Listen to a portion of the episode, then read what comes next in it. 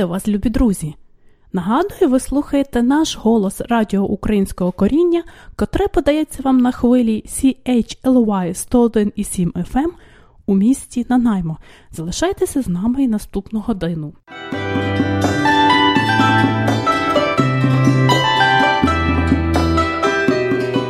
У сьогоднішній передачі поговоримо про майже сторічну історію про історію української держави, яка, на жаль, так і не відбулася 100 років тому, про головного гетьмана Павла Скоропадського, про його думки і вислови щодо української держави, щодо українського народу, а також згадаємо свято, яке вже чекає нас у ці вихідні, свято Матері.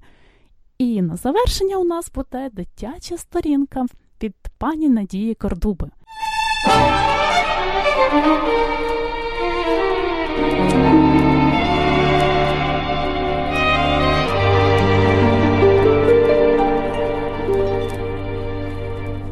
Я знов тобі.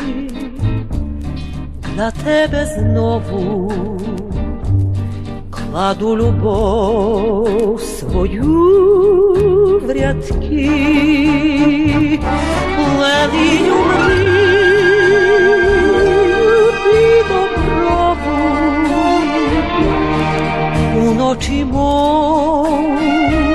полін гіркі, я знов тобі, я знов для тебе і хай простить мене земля,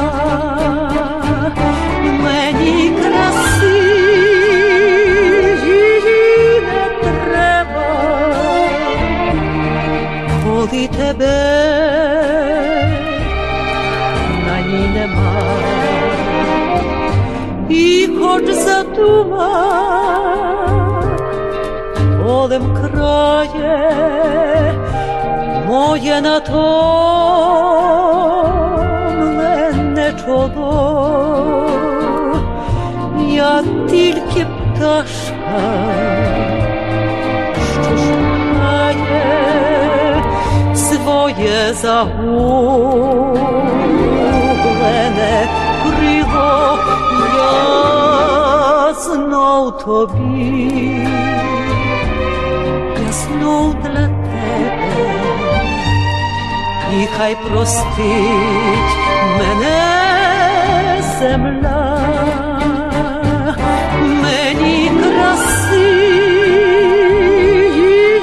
не треба, коли тебе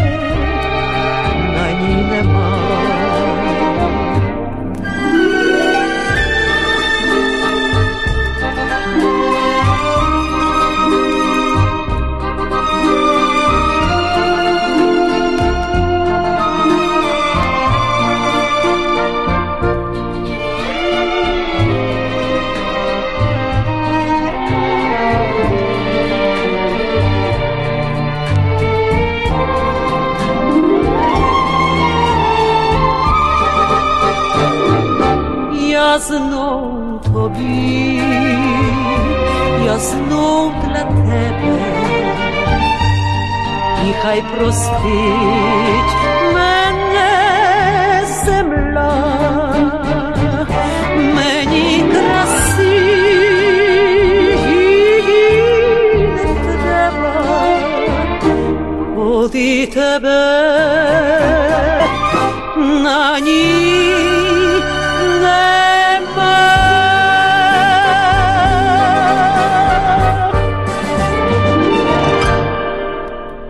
99 років тому припинила існування українська держава гетьмана Павла Скоропадського, одна з найуспішніших українських державних утворень часів революції 1917-1920 років. Українські історики неоднозначно оцінюють роль гетьмана в історії України.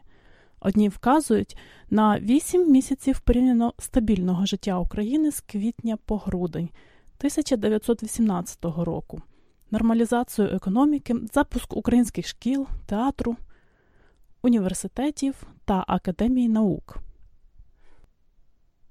Інші критикують його за політику за різке зближення з російськими політичними колами в останні місяці правління. Це частково і призвело до антигетьманського повстання на чолі з Симоном Петлюрою та Володимиром Вениченком. Багато істориків також вказують, що влада гетьмана частково трималась на окупаційних військах Німеччини та Австро-Угорщини. Написані гетьманом наприкінці 1918 року мемуари дають гарне підґрунтя для роздумів для сучасних українців. У них Павло Скоропадський виклав своє бачення на низку ключових проблем становлення України, які зараз видаються актуальними. Ось що він говорив про характер і нетерплячість українців. Весь час правління Павла Скоропадського українською державою він провів у своєрідному шпагаті поміж проукраїнськими радикальними політиками та частково проросійськими орієнтованими діячами, які складали значну частину його уряду. Павло Скоропадський виступав за поступову українізацію усіх сфер життя, зокрема в науці, освіті та культурі. Натомість провідні українські політики, які не увійшли до його уряду, постійно вимагали швидких та радикальних дій. Через це Павло Скоропадський, поміркований консерватор у поглядах, постійно критикував українців за їхню нетерплячість у справі побудови власної держави. В українців є жахлива риса, нетерплячість та бажання добитися всього і одразу. У цьому світлі мене не здивує, якщо вони рішуче проваляться. Хто бажає всього і одразу, той, врешті, нічого не отримає. Мені постійно доводилось говорити їм про те, але це для них було неприйнятно, писав Скоропадський. Він писав ті слова, коли директорія Української Народної Республіки ще не програла війну з більшовиками і контролювала частину України. Через свою нетерплячість український рух провалив гетьманат, і за прогнозом гетьмана невдовзі мав програти війну з більшовиками. Так і сталося, на жаль.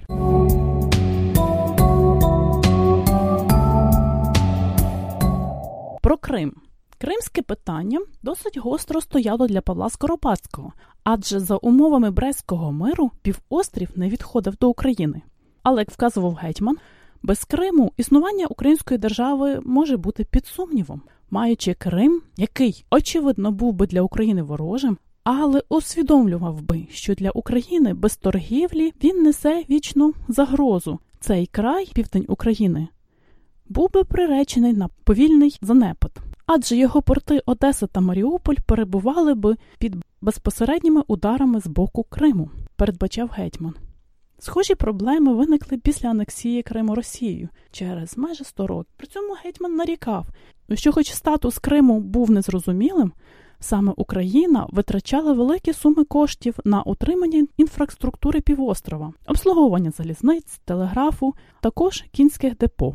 Українська держава проводила у Криму певну агітацію. Проте у 1918 році у відносинах між урядами у Києві та в Криму виникла криза. В один день до мене зайшов голова уряду Лизогуб і заявив, що вони отримали телеграму від, від генерала Сулькевича, який оголосив себе керівником уряду Криму. Той у зухвалій формі повідомляв, що української мови не розуміє, і наполягає, щоб у майбутньому до його уряду зверталися російською мовою, згадує гетьман Скоропадський. Павло Скоропадський вказує, що всі офіційні стосунки з німцями, австрійцями та іншими державами відбувалися українською мовою, а відповіді були на їхніх мовах. В Україні офіційною мовою була українська, і не генералу Сулькевичу було змінювати запроваджений порядок, вказує Скоропадський.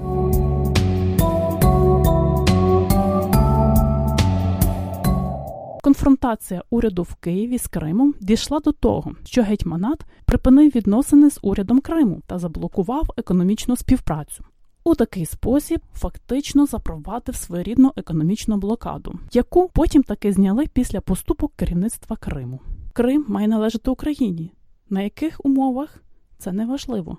Чи це буде повне злиття, чи широка автономія, якщо захочуть самі кримці, наполягав Павло Скоропадський. З тодішнім розвитком інфраструктури гетьман був впевнений, що в економічному плані Крим фактично не може існувати без нас.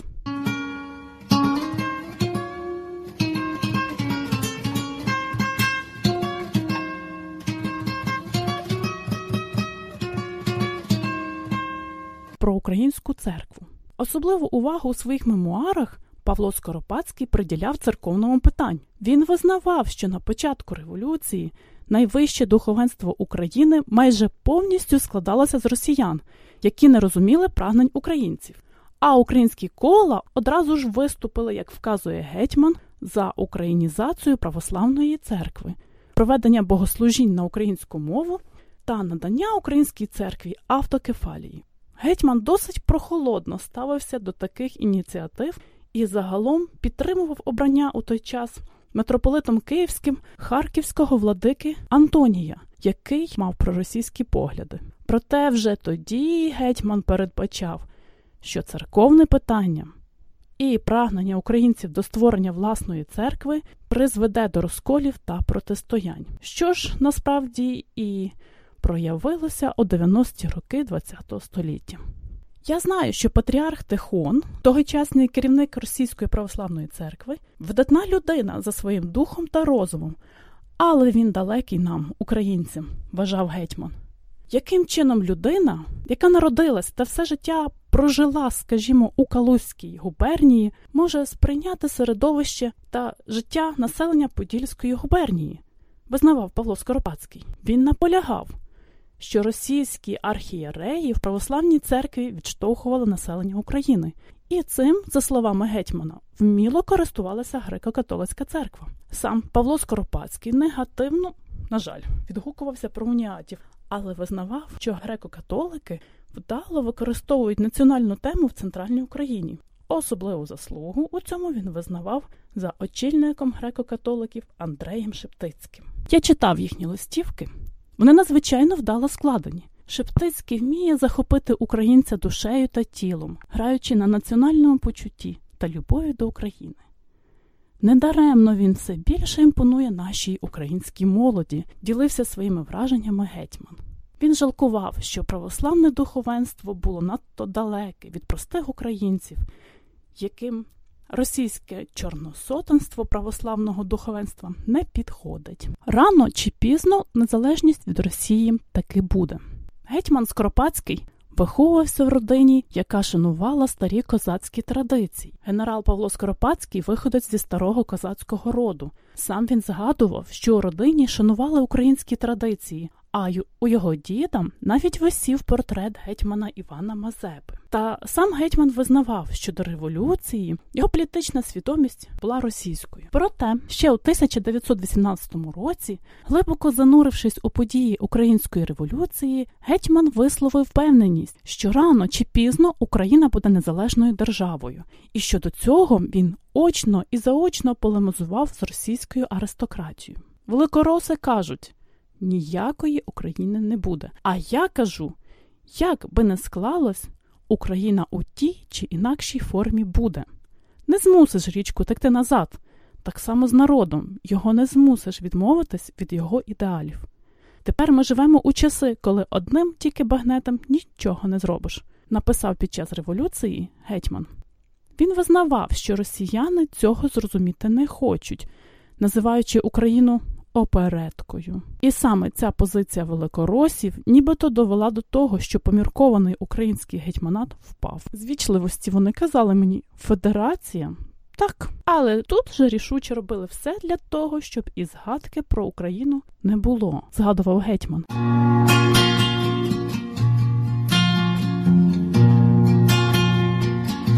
Ось що згадував, що говорив сам Скоропадський про росіян в Україні.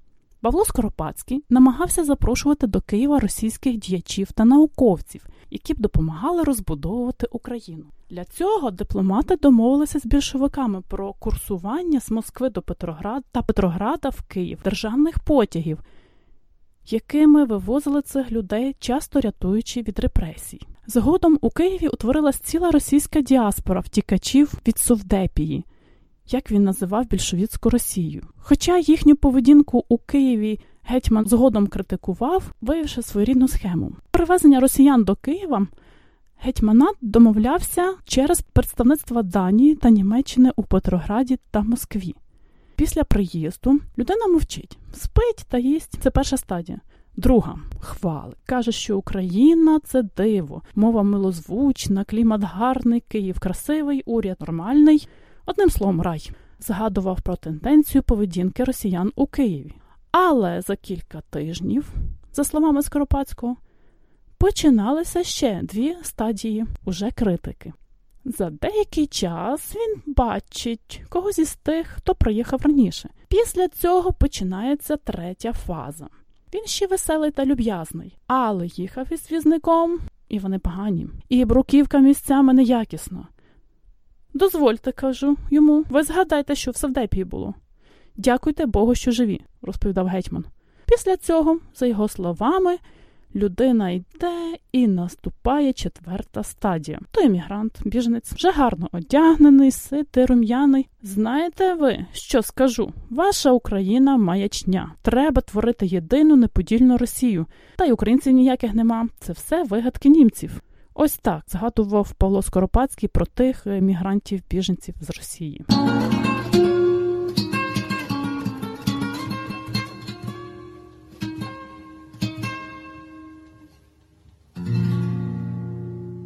Про майбутнє більшовизму в Україні. Однією з наріжних ідей Павла Скоропадського, про які він пише в мемуарах, була спроба використати національні прагнення українців для протистояння більшовикам, і в тому числі для порятунку самої Росії. У ті буремні роки саме національні прагнення українців Скоропадський називав силою, здатною протистояти лівим ідеям більшовизму. Саме через це він прогнозував, що більшовицькі ідеї, якщо і запанують в Україні, то ненадовго. Принаймні, українське селянство невдовзі стане ворогом більшовиків. Тільки національні почуття можуть протиставити більшовизму. І я навіть зараз, коли в Україні все йде надзвичайно погано, все ж скажу: якщо в Україні буде більшовизм, то, по-перше, він не протримається так довго, як у Великоросії. По-друге, він буде м'якший, вже буде в формі виродження. Крім того, я впевнений, що саме селянство буде його витісняти, вважав гетьман Скоропадський. А наприкінці 20-х, на початку 30-х, українські селяни масово повставали проти радянської влади. Проте після голодомору опір українських селян повністю зламали.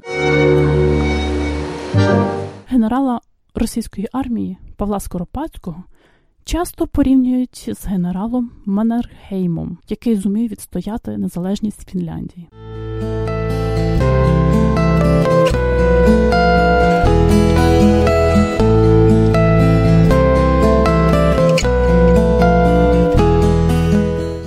Роздуми Скоропадського про землю дуже складною проблемою для гетьмана було вирішення земельного питання. Він намагався балансувати між інтересами великих землевласників а також дрібних хліборобів, які формально і привели його до влади. Мій кінцевий ідеал бачити Україну вкриту одним тільки дрібними високопродуктивними власними господарствами. Мрією гетьмана було створення великого прошарку середніх землевласників, фермерів, говорячи сучасною мовою. Хоча наважитись на земельну реформу і навіть поступовий цивілізований переділ землі аристократії він не встиг. З одного боку, аристократія противилась будь-якій земельній реформі, а з іншого соціалісти вимагали повної націоналізації землі. Я прибічник дрібних господарств, особливо в Україні, неодноразово казав, що мій кінцевий ідеал бачити Україну вкриту одними тільки дрібними, високопродуктивними власними господарствами писав гетьман. Ось такі от роздуми, вже столітні рецепти розбудови України і цитати Павла Скоропадського. Це одні з найпопулярніших, найвідоміших і дуже актуальних на сьогодні висловів ясновельможного пана гетьмана. Написані вони були майже 100 років тому по гарячих слідах, невдовзі після повалення гетьманату. Та і на сьогодні вони досить досить актуальні. А серед них це так справді оця жахлива риса українців, нетерпимість і бажання домогтися всього одразу. На жаль. Павло Скоропадський був абсолютно правий. У цьому він вважав, що якщо є таке бажання, то це бажання зазнає цілковитого провалу, адже треба йти крок за кроком. Між іншим, політологи зазначають, що скороспішність і брак розрахованих на тривалий час стратегій. Такий, правда, лишається невід'ємною рисою української політики, зрештою, як і мовні суперечки. Ось згадайте останні вибори. Справді, більшість виборців хотіли все і одразу. Серед відомих впроваджень і у розбудову держави на той час. Це роки 1917-1921. Саме при гетьмані було досягнуто найбільших успіхів у тому, що тепер називають розбудовою держави, кадровою політикою. Тож тогочасний український досвід одночасно заслуговував і на увагу. Як згадував сам Павло Скоропадський, серед його урядовців не було видатних особистостей, але були люди здебільшого працелюбні та чесні. Якщо ви, панове, коли-небудь будете в тих умовах, в яких був я, то бажаючи вам добра, раджу беріть розумних, освічених, здатних до роботи людей. У нас їх можна по пальцях перелічити. Не присікуйтесь до дрібниць, не длубайтесь в минулому ваших підлеглих, якщо в цю хвилину вони цінні своєю працею. За цю пораду ви мені потім подякуєте. Одне з наших нещасть і полягає в тому, що в нас мало честолюбивих людей. Ми страждали від відсутності людей, які прагнули досягти чогось більшого. Все якась дрібнота, переважно жадає, щоб ніхто не збурював її спокою. А якщо вже треба діяти, то лише для того, аби як-небудь безпечно спекульнути для свого міщанського благополуччя. У церковному питанні, як уже говорили, Павло Скоропадський був налаштований доволі консервативно. Виступав за те, що православ'я набуло національного характеру, та водночас був дуже стриманий до автокефалії і досить упереджений до греко-католиків. На той час це можна було зрозуміти, адже така велика різниця між культурами західної, центральної та східної частин України. Ось що він говорив безмежно прив'язаний до нашого православ'я, але не можу без щирого жалю дивитись, на що перетворилася наша церква завдяки ганебній політиці, яку вела стосовно неї стара урядова Росія. Віру задушено, убито все живе, святе в нашій релігії. Загублено, а залишився якийсь мертовний, холодний, обрядовий бік. Потрібно, аби вище духовенство призначалось з місцевих людей. Треба воскресити православ'я, розпалити серця наші любов'ю до віри, як було у нас у давнину. А це можливо, коли люди, що стоять на чолі, самі житимуть інтересами народу і близько до нього стоятимуть. Серед теперішніх ієрархів багато дуже поважних людей. Але яким чином людина, яка народилася і все життя пробула далеко-далеко поза межами України, може сприйняти середовище та особливості насел... місцевого населення України? Духовну відмінність поміж, скажімо, калузьким жителем і волинським такий ієрарх зазвичай пояснює прагненням до уніатства чи таємною роботою уніатства. Але це зовсім не так. Увесь світогляд мешканця півночі і півдня цілковито відмінні. Йому не подобається великоруський архієрей. Але це ж ніяк не означає, що він йде в унію. Остання унія робить великі успіхи у нас на Україні. Я певен, що ці успіхи тільки й можливі через той розклад, який існує у нас в церкві. Нарешті варто сказати, що Скоропадський передбачив подальший розвиток подій в Україні на багато років уперед. Я не маю сумніву, як і не мав раніше, що всілякі соціалістичні експерименти, в разі якщо уряд у нас був би соціалістичний, повели б негайно до того, що вся країна протягом шести тижнів стала б здобичу всеосяжного молоха більшовизму. Більшовизм, знищивши всіляку культуру, перетворив би нашу країну на висохлу пустелю. Десь часом усівся б капіталізм, але який? Не той слабкий, м'якотілий, який жеврів у нас досі, а всесильний Бог, у ногах якого буде плазувати той такий народ. Справді, невдовзі після краху комуністичної системи і проголошення незалежності в Україні постав великий бізнес олігархат, який відіграє в суспільно-політичному житті значно більшу роль, ніж 100 років тому.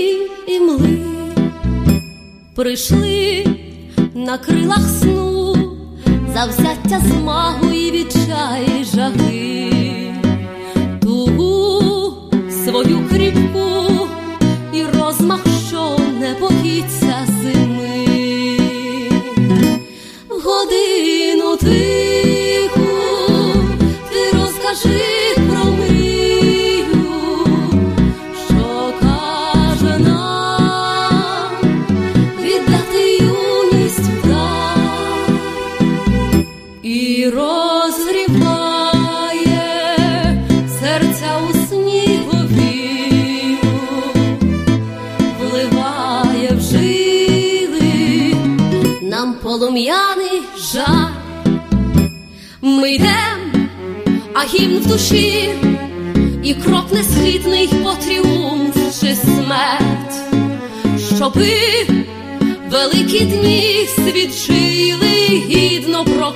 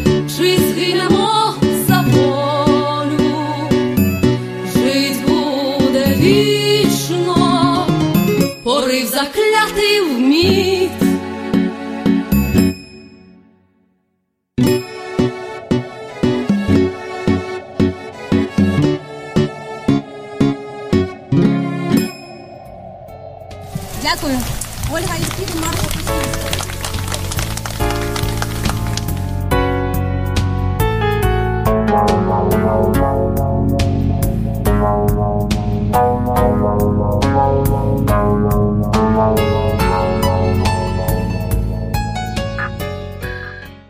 матері відзначають другої неділі травня, який вважається місяцем Пресвятої Діви Марії. Це вже наступних вихідних. Не забудьте привітати своїх матусь.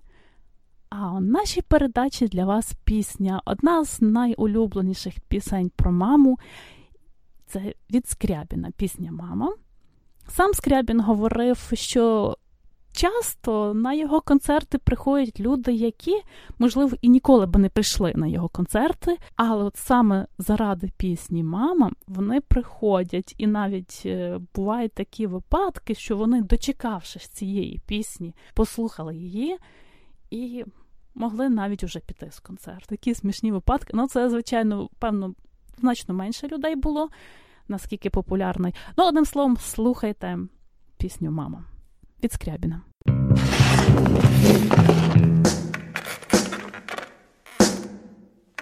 Я завжди мріяв написати пісню про маму, але різні поети всі слова вже сказали, і я не хотів повторити когось із них.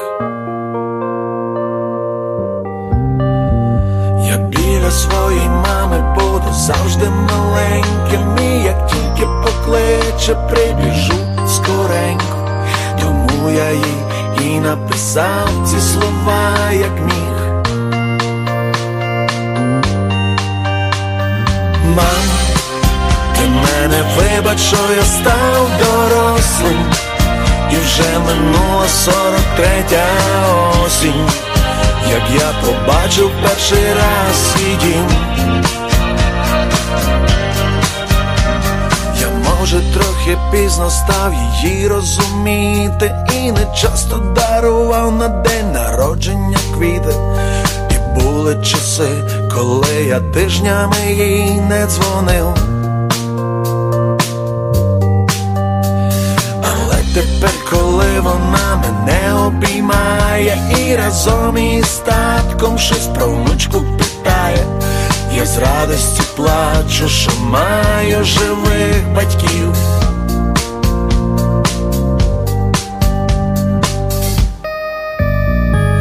Мам, ти мене вибач, що я став дорослим, і вже минула сорок третя осінь, як я побачив перший раз свій дім.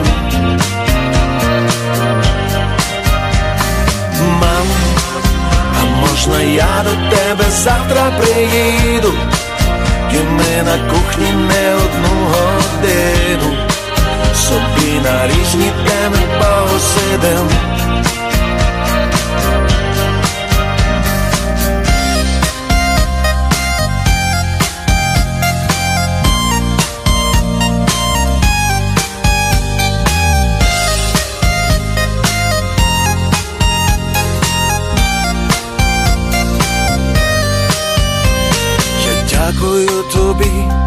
Те, що я вмію, і я дякую тобі за те, що я розумію ті речі, які не пояснюють навіть в книжках.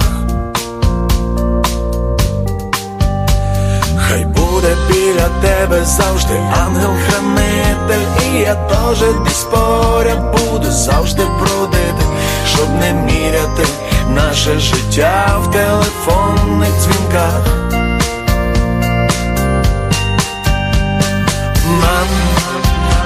Мене вибач, що я став дорослим, і вже минула сорок третя осінь, як я побачив перший раз свій дім. Мам, а можна я до тебе завтра приїду, і ми на кухні не одну годину, собі на різні теми посидим.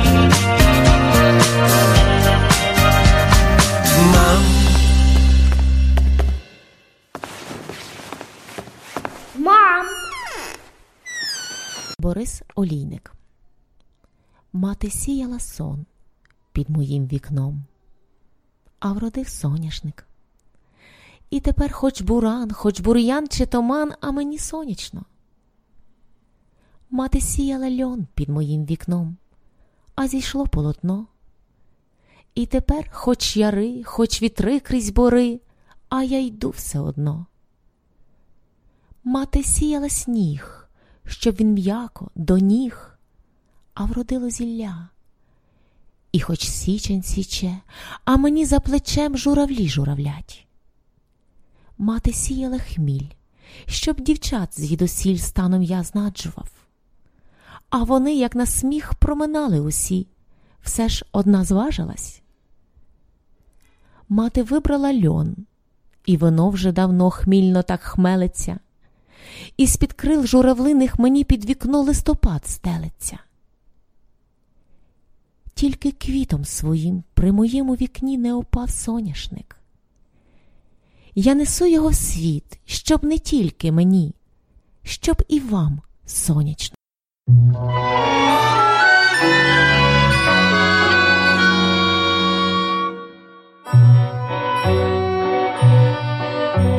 Посіяла людям літа свої літочка жито, прибрала планету, послала стежкам споришу, навчила дітей, як на світі по совісті жити, зітхнула полегко і тихо пішла за межу.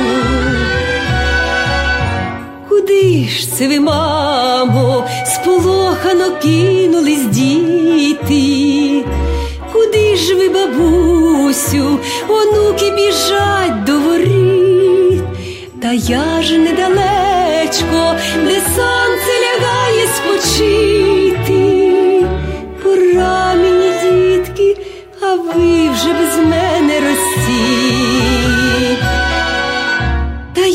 же без вас ми, та що ж ви намислили, мамо? А хто ж нас, бабусю, у сон поведе по казках? А я вам лишаю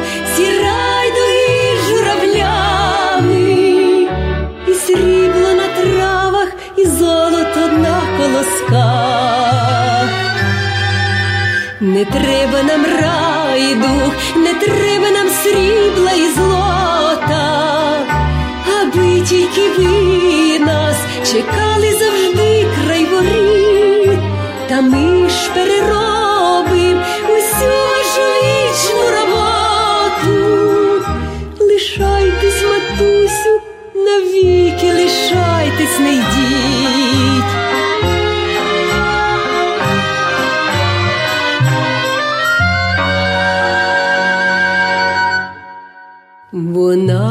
Вона посміхнулась, красива і сива, як доголя, змахнула рукою, злетіли увесь рушники, лишайте щасливі,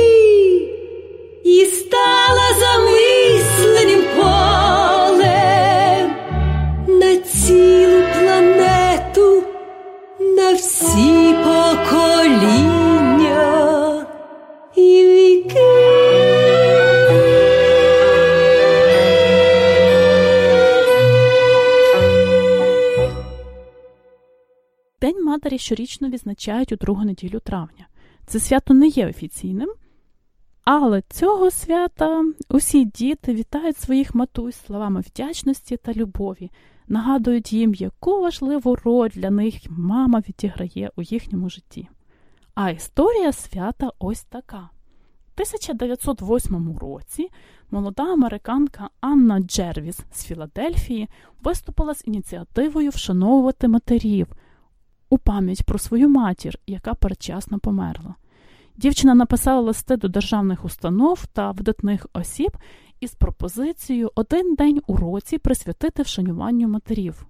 Відтак її старання увінчались успіхом, і вже у 1910 році штат Вірджинія вперше визнав День матері як офіційне свято. З покоління в покоління мама найголовніша для нас людина.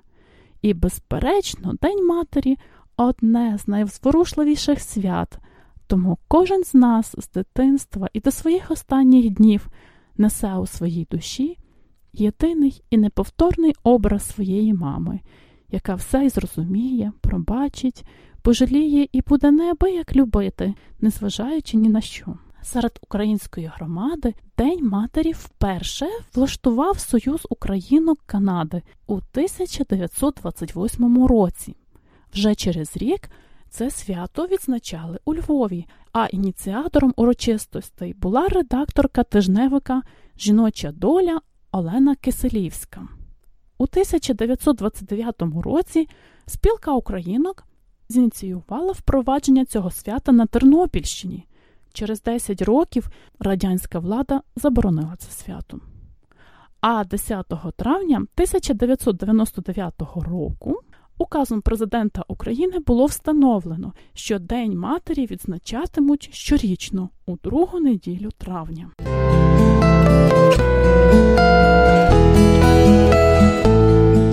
У багатьох країнах світу День матері відзначають в різні дні. Часто воно приурочене до релігійних свят, присвячених Богородиці, благовіщенню, оспінню, непорочному зачаттю чи навіть покрові. Різняться й традиції святкування. У США та Австралії в День матері до одягу прикріплюють квітку гвоздики. До того ж, колір квітки важливий.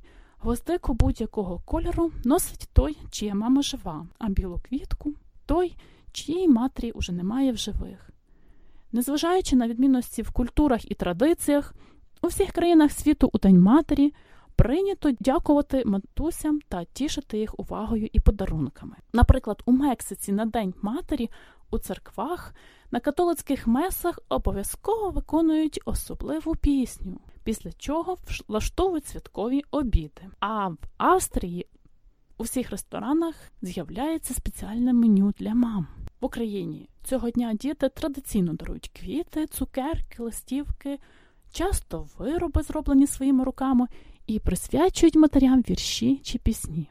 Василь Симоненко Лебеді материнства. Мріють крилами з туману лебеді рожеві, сиплють ночі у лимани зорі сургучеві. Заглядає в шибку казка сивими очима. Материнська добра ласка в неї за плечима.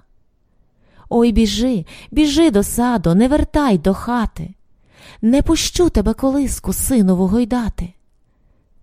Припливайте до колиски лебеді, як мрії, описіться тихі зорі, синові підвії, темряву тривожили криками півні, танцювали лебеді в хаті на стіні, лопотіли крилами і рожевим пір'ям, лоскотали мареву золотим сузір'ям. Виростеш ти, сину, вирушиш в дорогу, виростуть з тобою приспані тривоги. У хмільні смеркання мавки чорноброві ждатимуть твоєї ніжності й любові. Будуть тебе кликать у сади зелені, хлопців чорночубих диво наречені. Можеш вибирати друзів і дружину. Вибрати не можна, тільки батьківщину. Можна вибрати друга і по духу брата, та не можна матір рідно вибирати. За тобою завше будуть мандрувати очі материнські і білява хата. І якщо впадеш ти на чужому полі, прийдуть з України верби і тополі, стануть над тобою, листям затріпочуть, тугою прощання душу залоскочуть. Можна все на світі вибирати, сину, вибрати не можна тільки батьківщину.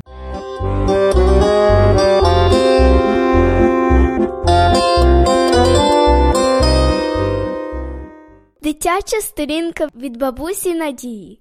З надією майбутнє для всіх, всіх, всіх від 2 до 102.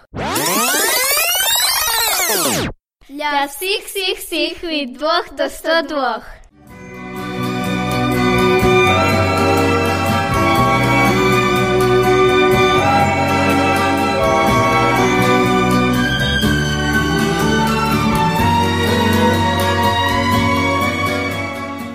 Передача Рости книголюбом.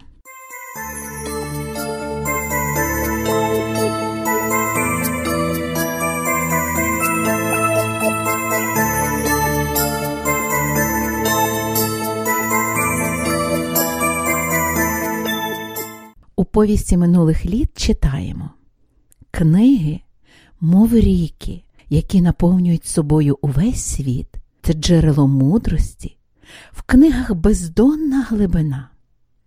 Любі діти, сьогодні наша передача буде присвячена її величності книга. Іван Франко так писав: Книги морська глибина, хто в них пірне аж до дна, той, хоч і труду мав досить, дивнії перли виносить.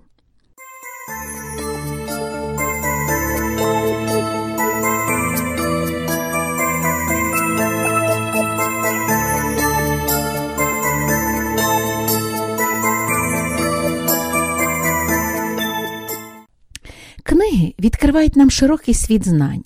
Книг незліченна кількість, вони дуже різні, великі й малі, з малюнками і без. Чому так багато різних книг? А очевидно, тому, що вони потрібні усім малюкам, школярам, дорослим людям. А чи замислювалися ви, коли з'явились перші книжки? Чи завжди вони були такими, як ми їх знаємо сьогодні? А чому так цінується гарна книга? З історії книги дізнаємося, що створення книги це дуже довга і захоплююча історія. З давніх давен люди шукали різні способи збереження знань і передачі їх наступним поколінням. Багато відкриттів зробили наші предки, щоб залучити до здобуття знань якомога більших людей. А чи знаєш ти, як з'явилась друкована книга? З глибокої давнини до нас дійшли книги, які люди писали паличками на глиняних плитках, що їх потім опалювали у печах, мов горшки. У стародавньому Єгипті виготовляли книги з папірусу. Це такий річковий очерет, який мав високе, товсте стебло. Серцевину його розрізали на смужки, сушили, перетворювали на гладенькі листочки, на них і писали. Потім ці листки склеювали так, що виходила книга у вигляді довгої стрічки. Після читання стрічку згортали в трубочку, в сувій і ховали у футляр. У стародавньому Китаї робили книги з окремих дощечок, які нанизували на мотузок. Минуло дуже багато років, перш ніж у стародавньому місті пергамі люди навчилися робити із шкіри тварин особливий матеріал пергамент. Шматок пергаменту згортали так, що виходило чотири сторінки. Кожний згорток грецькою мовою звався тетрадос. Кілька таких тетрадос зшивали, і виходила книга, на сторінках якої можна було писати і малювати. Пройшло багато років, і пергамент замінили більш дешевим матеріалом папером.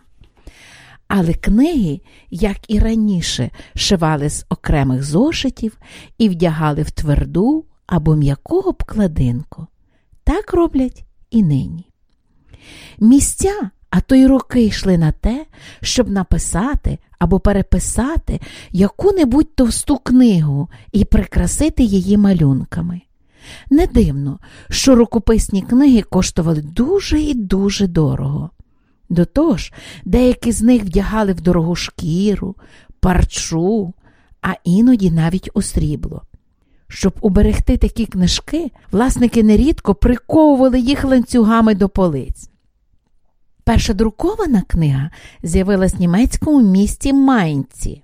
Винахідником друкорського верстата був мешканець цього міста Йоган Гутенберг. Він придумав і літери, такі металеві брусочки з опуклими зображеннями букви чи цифри, а також матриці, формочки для виливання цих літер. Літери розміщали в спеціальному ящичку з виділеними для кожної. Називався цей ящичок складальною касою. Треба, наприклад, набрати слово дим. Береш з одного відділення літеру Д, з іншого літеру И, з третього М і викладаєш на спеціальну дощечку верстатку. Набрав один рядок, за ним другий, третій. Ось і готова друкарська форма. Залишається покрити її фарбою, зверху покласти аркуш паперу і міцно притиснути пресом. Сторінка віддрукована. За допомогою друкарського верстата можна було розмножити книгу в сотнях і навіть тисячах примірників. Люди відразу оцінили цей новий винахід. У різних містах одна за одною ставали з'являтися майстерні, а потім і фабрики друкарні, де виготовляли книжки.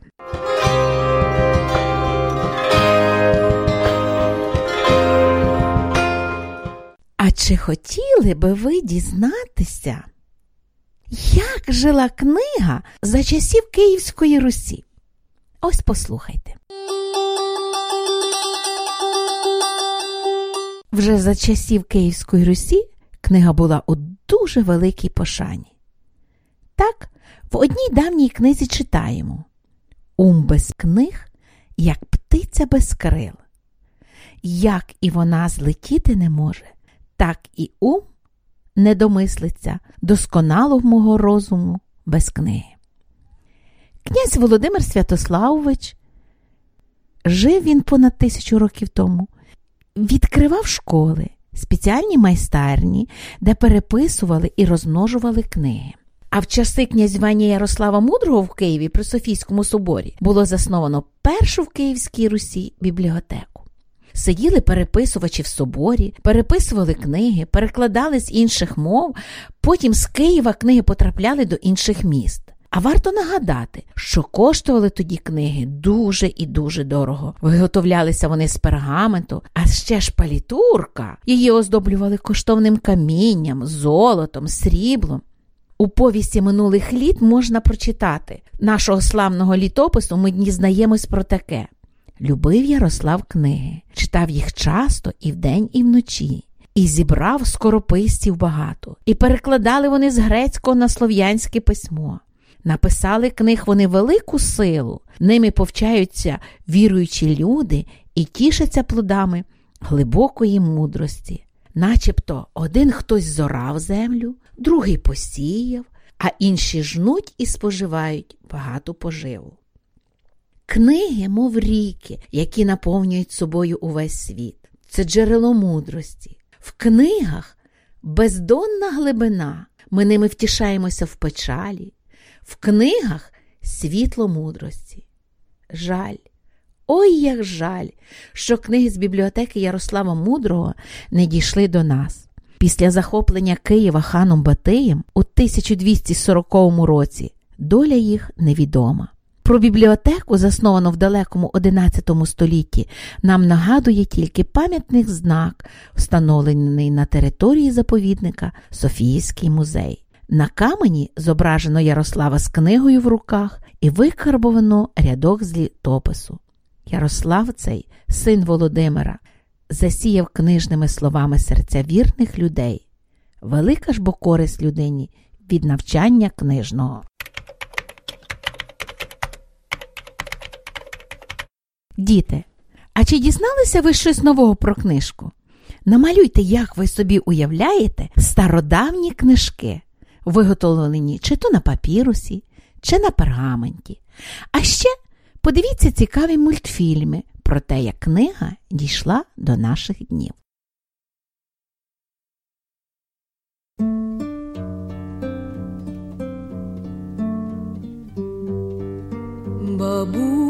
Бабусю рідненька, ти все добре знаєш, яке в мене горе, ти певно вгадаєш, яке в мене горе, ти певно вгадаєш, лиш очі заплющу, ох не ти мене, десь разу візьметься козак біля мене, десь разу візьметься козак біля мене.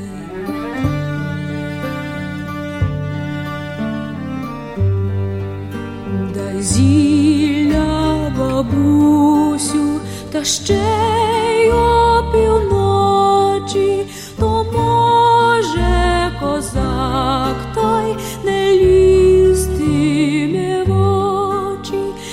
серденько доню, цього не злічити, така твоя доля настав час.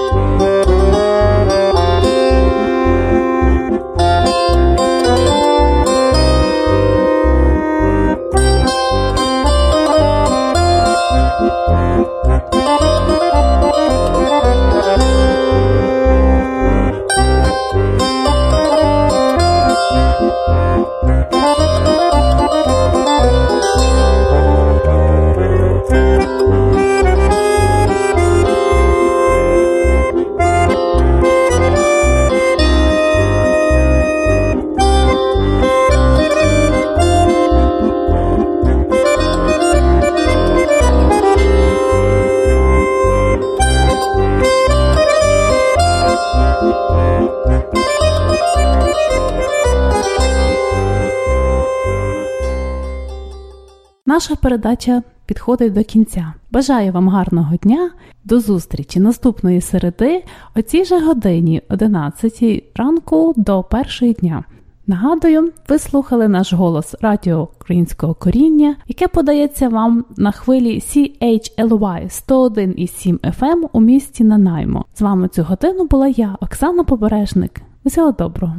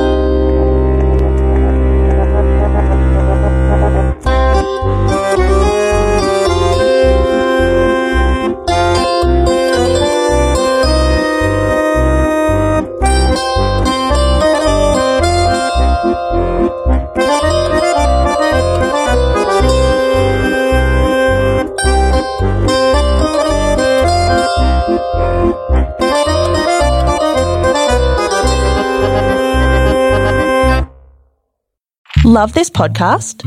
Support this show through the ACAST supporter feature. It's up to you how much you give, and there's no regular commitment.